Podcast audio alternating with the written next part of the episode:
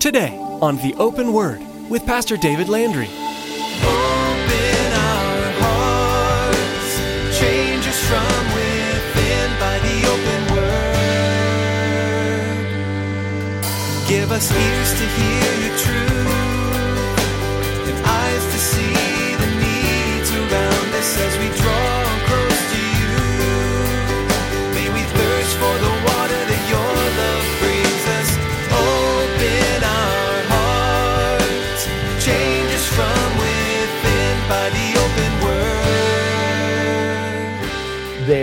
contradictions of that which is falsely called knowledge. Church, you and I, we need to stick to the pure Word of God. Even as the Word itself declares, it's got to be, again, a, a- lamp to our feet, a light to our path. And in order for that to be there, you've got to turn it on. You've got to open it, okay? If it's turned off, it's not a lamp, it's not a light, it's a dust collector. It's got to be turned on. It's got to be open. It's got to be read. It's got to be studied in order that you and I know the direction that we are going. Is your lamp turned on? In today's message from Pastor David, he encourages us to open our Bibles and to turn our lamps on for Christ. He warns us against false teaching and reminds us to be in God's Word daily. God's Word is a lamp unto our feet and a light unto our path. However, if we're not opening His Word, we can easily become misdirected. We need to study and read the pure Word of God so that we have the knowledge of which direction to go. Remember to turn your lamp on and to shine for Christ today. Now, here's Pastor David with part two of his message Our Call and Work of Ministry.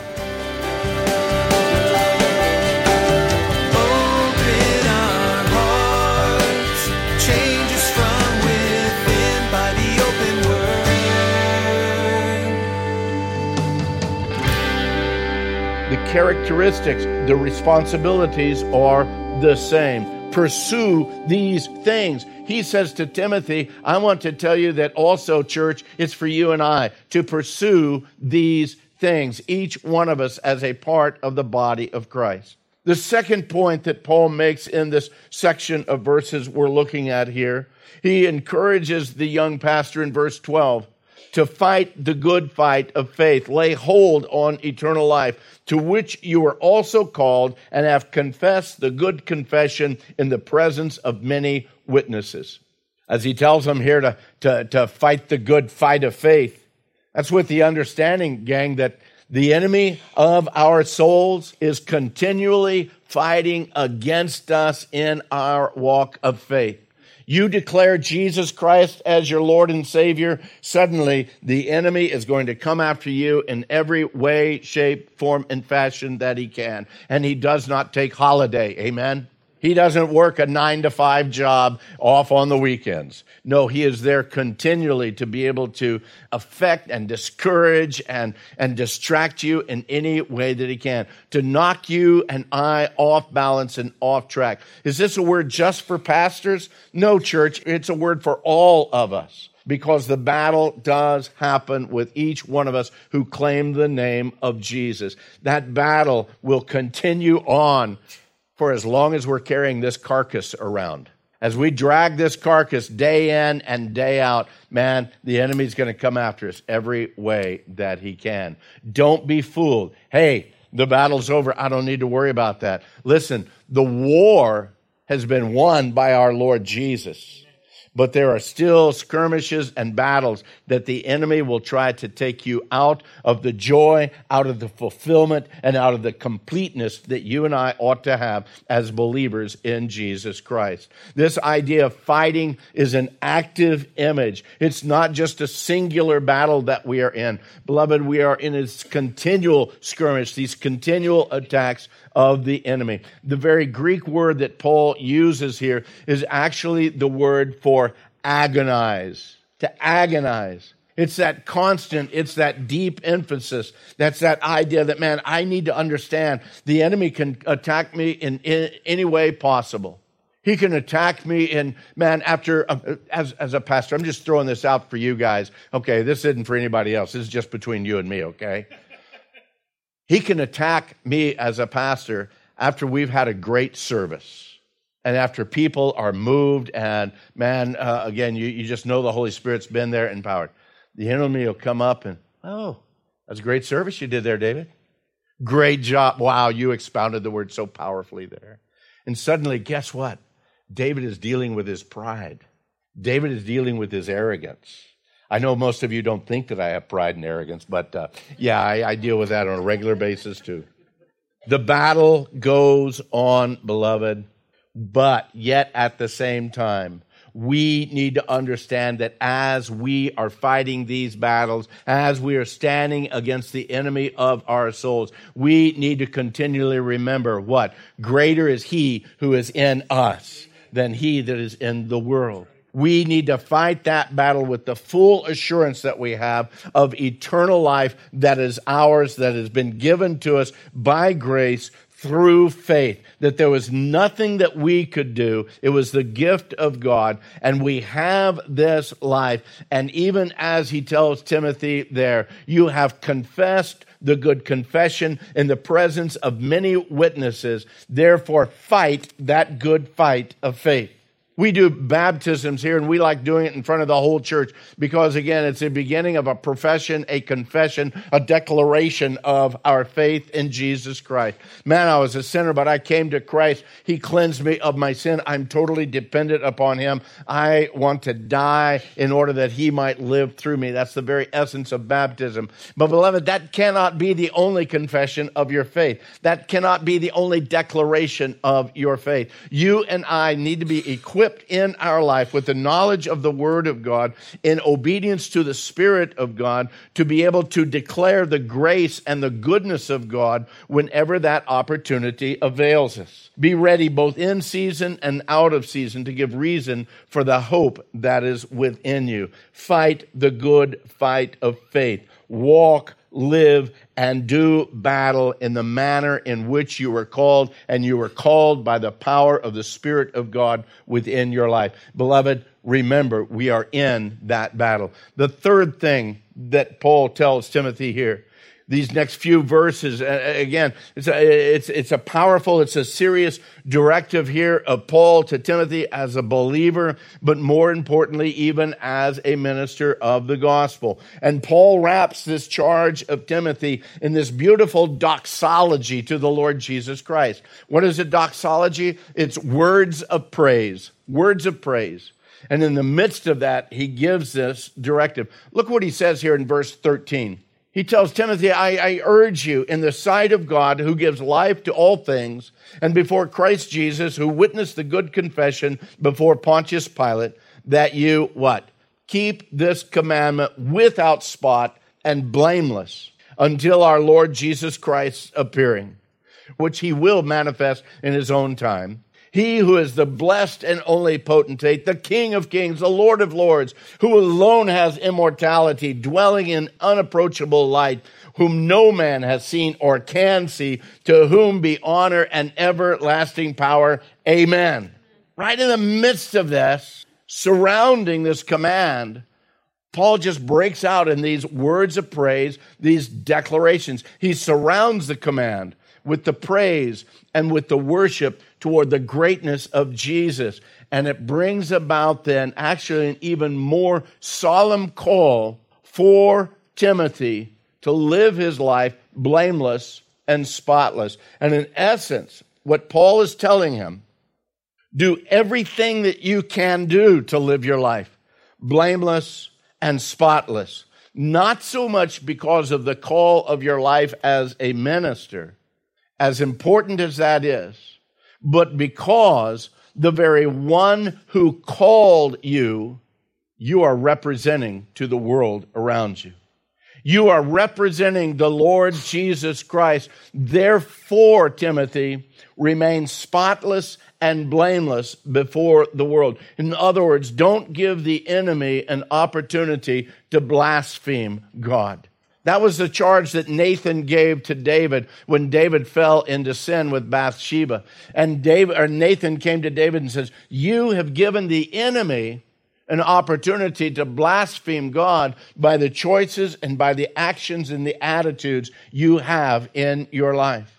Paul, once again, you know, in, in the midst of this, the, the, the, importance of it all, I believe he just suddenly breaks out in this worship. Uh, again, the, the, the Lord Jesus Christ, blessed only potentate, the King of kings, Lord of lords, who has immortality, dwelling in unapproachable light. And on he goes. We, we see this in Paul's writings in several occasions. We've commented on it as we've gone through Timothy. He's already done it a couple of times here in First Timothy. One of these days we'll do a study, maybe on a Wednesday night, of just these words of praise, these declarations, these doxologies that, that Paul just seems to suddenly break out with. Why does he do that? I think because Paul is so excited about the Lord Jesus Christ. I think it just flows out of him. Now, rather, he's writing this letter, but most people believe that he was dictating the letter and there was a secretary that was writing. Can you imagine being the guy writing out as Paul is, is speaking these words of directions? And all of a sudden he breaks out, Oh, the Lord who is blessed and, and the only potentate, the King of kings. He is the Lord of lords. And you're just got, man, this guy's going off again. He's just having a worship time. He's just having this prayer, but he's writing it down. And I'm glad that they wrote it down for us to be able to look and see the heart of this man. Again, we don't know um, really. Is this something that just came out of Paul from the inner being, or was this actually a, a song that the early church sang and he's just repeating it? I don't know. But in my heart, I kind of believe it's just an outflowing of the Spirit of God from Paul's life the blessed only potentate, the King of kings, the Lord of lords. He goes on, who alone has immortality, dwelling in inapproachable light, whom no man has seen or can see, to whom be honor and everlasting power. Amen. Because of that, Timothy, live your life spotless and blameless. Because of that, church, because he's the one who gave his life for you and I. We need to live our lives spotless and blameless before the world. The fourth thing, along with these instructions to Timothy, now he's telling Timothy, now, Timothy, you need to command these others within the fellowship. He says, command those who are rich to not let the riches control them, but use what God has blessed them with to bring honor to the Lord. This was a command, it was not a suggestion.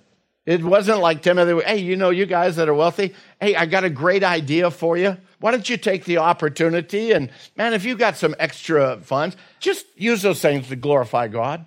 Use those things to, help out. No, it was a command.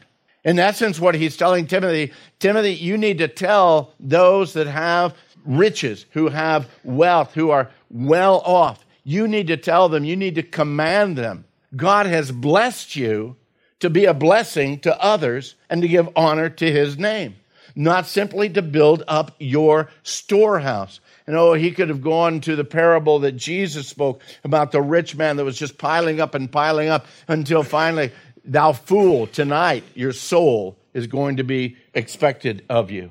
No, he's telling him, no, they need to use those riches to do good, that they be rich in good works, ready to give, willing to share, storing up for themselves not bigger and better barns, but storing up for themselves a good foundation for the time to come, that they may lay hold of eternal life. James tells us that every good and perfect gift comes from above, comes down from the Father of lights, with whom there's no variation or shadow of turning. It's from the Lord that you are blessed with these financial things. And the sooner we realize that, and the sooner we become obedient to those things, the sooner we're going to see the blessings of God in a much deeper way than the shallowness of riches. Fifth and finally, Paul ends the letter with one more encouragement to guard what was committed to his trust. Look what it says there in verse 20. O Timothy, and you can just hear the, the, the plea from the, and, and the heart of Paul here. O Timothy, guard what was committed to your trust. Avoid the profane and the idle babblings and the contradictions of what is falsely called knowledge. By professing it, some have strayed concerning the faith. It's a very, very, very unfortunate truth, gang, that even today, right now, the people of God, those who claim Jesus Christ as their Lord and Savior, It is an unfortunate reality that all too often and way too many of them can be swayed and drawn from the truth of God's word so quickly and so easily to follow after false teachers. How can that happen so quickly, so easily, that those who proclaim faith in Christ, those who say, I believe in the Word of God, can be drawn so quickly into false teachings and false doctrines? It's because though they may say they believe this Word, they don't know this Word. They've not studied this Word. Therefore, when a false teaching comes along with a little bit of truth, and mixed in with that lie, they easily fall from. Oh, they're preaching from the word. They shared the scriptures this morning, but then they went off into all these false teachings, these false doctrines, and unfortunately, people get caught up in it to their own destruction. As we've gone through this message here in First Timothy, we've read how time and time again Paul warned Timothy about these false teachers, these false teachings. And beloved, that was the first century. That was only a few years after the, the, the earthly ministry of Christ. And you know what? The enemy has now had over 2,000 years to refine his work and to impact the church with his lies and his deceitfulness. And unfortunately, today, we see within the church, man, some absolute bizarre doctrines some absolute heretical teachings that come from people and individuals who say they are believers in Jesus Christ. The doctrines of these men and women end up being profane and idle babblings. They are contradictions of that which is falsely called knowledge. Church, you and I, we need to stick to the pure Word of God. Even as the Word itself declares, it's got to be, again, a, a lamp to our feet, a light to our path. And in order for that to be there, you've got to turn it on. You've got to open it, okay? If it's turned off, it's not a lamp, it's not a light, it's a dust collector. It's got to be turned on, it's got to be open, it's got to be read, it's got to be studied in order that you and I know the direction that we are going the Word of God. Again, as the, the psalmist declared, let His Word be to you more desirable than riches, sweeter also than the honey and the honeycomb. Understand that it's through the Word of God and the Spirit of God working within the Word of God that the Word tells us that we, His servants, we are warned and that in keeping them there is great reward. Beloved, never, ever interpret or test the Word of God through the experiences and the Word of man. Rather, we interpret and we test the words and the experiences of man by the pure, unadulterated Word of God. Oh, he comes with a sweet song. He comes with a powerful saying. He comes with a charismatic personality, and it sounds so good. It sounds so appealing. We've got to be like the Bereans. We've got to get back into the scriptures and see if these things are really so. Because, beloved, too many believers are falling victim to that sweet siren song, and they're falling victims to the enticing words of man and the charisma and the, the personality of man, and they do that to their own decay. It says they are straying actually even from their faith because some are listening more to the experiences and the word of man they stray from the Word of God. They stray from the foundation of their faith. They continue to struggle in this present world without anchor, without foundation. And many of them, even though they say they trust in Jesus Christ as their Lord and Savior, they walk without hope because they are not founded within the Word of God. My question to you this morning is where are you? Oh, yeah, you're sitting here this morning You're listening to the message, but where are you as far as the foundation of your life?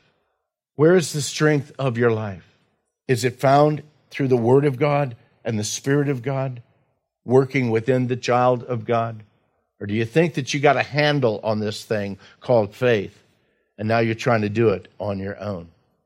Guys, there's so much deceit in the world today. My wife and I, we love grilled steak. Okay, love it, love it. Different kinds of steak, grilled different ways. We, we're learning to appreciate it even more and more as we've learned to grill it better. As a matter of fact, I'm already salivating uh, thinking about it. Lunch is soon, right? But if someone came up to me and said, David, here is, man, a nice thick steak. It's grilled, it's seasoned, it's tenderized, it's grilled just the way you want it. And oh, the smell of it's just, oh, just oh, so powerful. And they're offering to me that steak. And man, I'm ready to dig into that dude. Okay. I'm ready to start chowing down. And just about the time I take that first bite, he says, Oh, listen, by the way, I wanted to let you know that in that steak, there's a little bit of arsenic. Suddenly, I would put that fork back down, wouldn't I? Because it would make absolutely no sense. No matter how appealing, no matter how drawing, how tempting that steak is, if I know that within that steak there is something that will kill me, why would I even go there? But yet, beloved, people are being drawn into false religions and false doctrines because it looks appealing, it sounds appealing, and they're drawn into it, when in reality, it has arsenic stirred all throughout it. What is our arsenic detector? Because I guarantee you, when they give you that steak, they're not going to tell you it's arsenic. We have to have an arsenic detector, don't we? To be able to say, oh, there, bing, bing, bing, bing, bing, the lights go off, the bells start going. Beloved, by knowing the Word of God, that becomes your arsenic detector. By walking and being filled with the Holy Spirit, that becomes your arsenic detector. You may not know chapter and verse to be able to countermand against what they're teaching. But I guarantee you, if you're in the Word of God, if you're following and being obedient to the Spirit of God and allowing Him to direct you, He will set off the warning lights for you. The problem is, is all too many aren't listening, or perhaps they're not ready, they're not prepared, they're not equipped. Paul ends this up to Timothy.